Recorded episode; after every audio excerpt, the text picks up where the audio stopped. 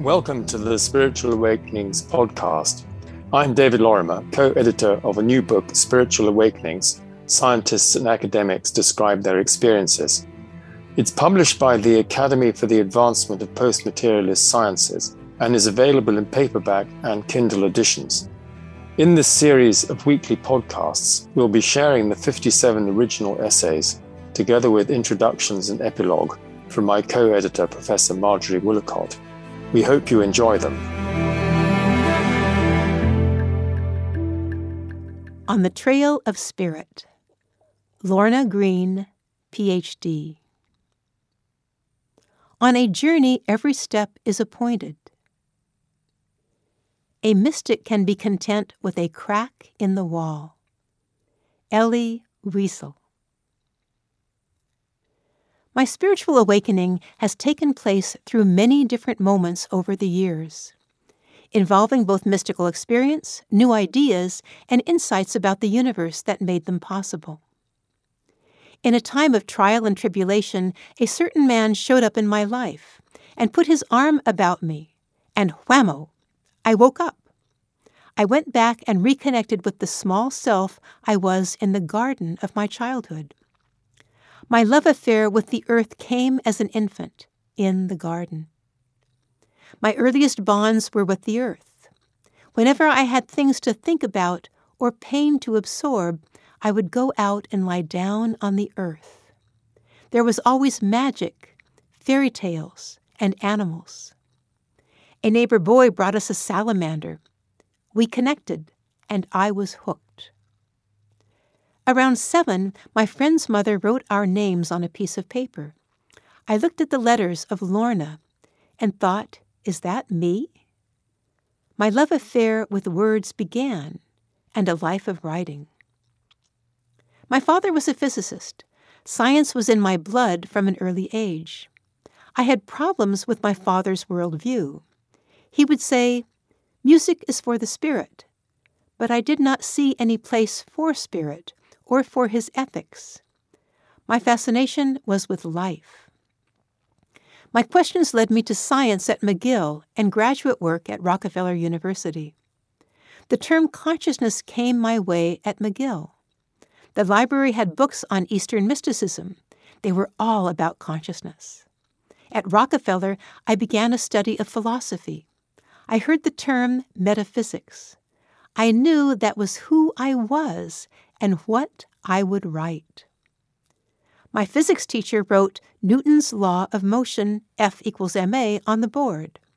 I asked him, just what are the forces? He looked at me incredulous and said, Either you are very brilliant or very stupid. In the heart of the life sciences, I realized that science could not explain the universe, which is why I wanted to study philosophy to find an alternative.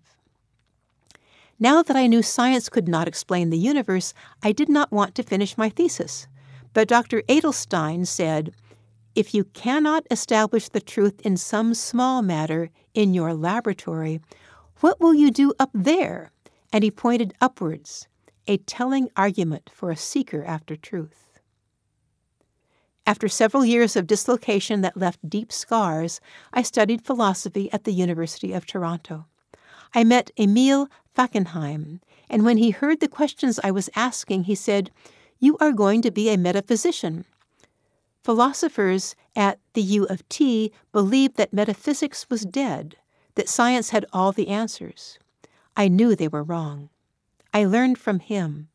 The true task of the metaphysician is the human self image. The metaphysician must make herself exquisite. While working on my thesis, I became a tutor in the Great Books program at St. John College in Santa Fe. There I heard the deafening silence of women in history and resolved to break into it. Feminism was just getting off the ground. I would have been considered a radical feminist. They are the ones who come in angling for the patriarchy. I began looking into spiritual things. I often went to Mass, though I was not Catholic. I was spellbound by the Mass no matter how disheveled I was in the day, I always recovered myself. My third year was darkness. I had been working on my thesis with no answers. I came back to St. John's and saw the heavy structure of the school coming down over me, and I went into a deep depression. By that time, I was on the trail of spirit. A student told me about a monastery in Pecos that I must visit. I heard Spirit speaking. I went. Entering the monastery, I took one look at the joy on the faces of the men and women, and I knew they had the truth. I was thinking of giving up my thesis in philosophy and declaring my quest for truth a failure. Abbot David Geraets called the charismatic experience everyone's mysticism, grounded in a complete experiential connection with the Lord. They prayed over me, and it was as if I stepped fully and deeply into the wholeness of truth. I returned to the school so transformed, a rumor started that I had had a deep mystical experience. I needed to prepare a math class, and a clear voice told me what to do. I told the abbot about the voice. He said, That is the voice of the Lord. Always trust it. On my third visit, I felt some great inner shift happening within me around the thesis. The conclusions that had eluded me for years suddenly burst out of me. I wrote the final section. That summer, I made a house of prayer at the monastery. My years of dislocation had left me with 10 years of free floating anxiety.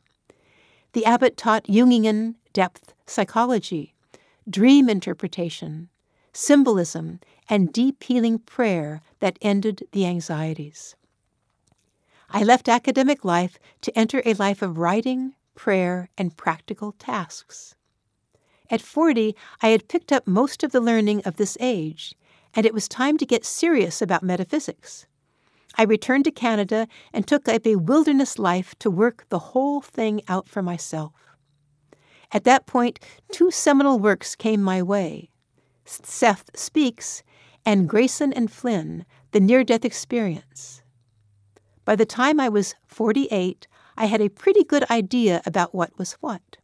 I told Spirit, I know what everything is, but I am too exhausted to write it.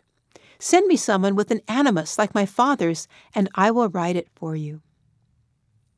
A man with an animus like my father's showed up in my life.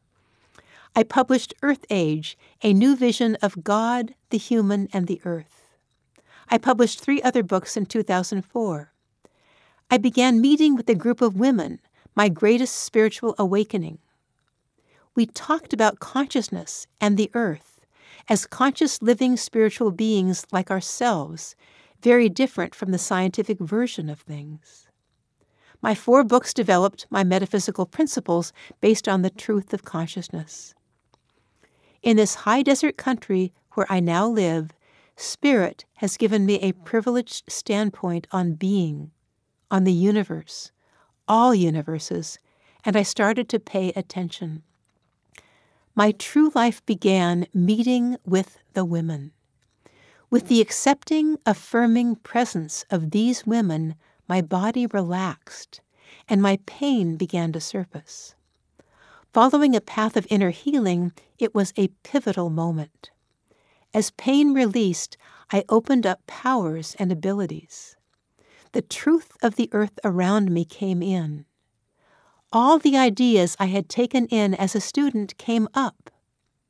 A spiritual source told me, You are being asked if you want to be bound by this, and if you don't, just discreate or cancel them.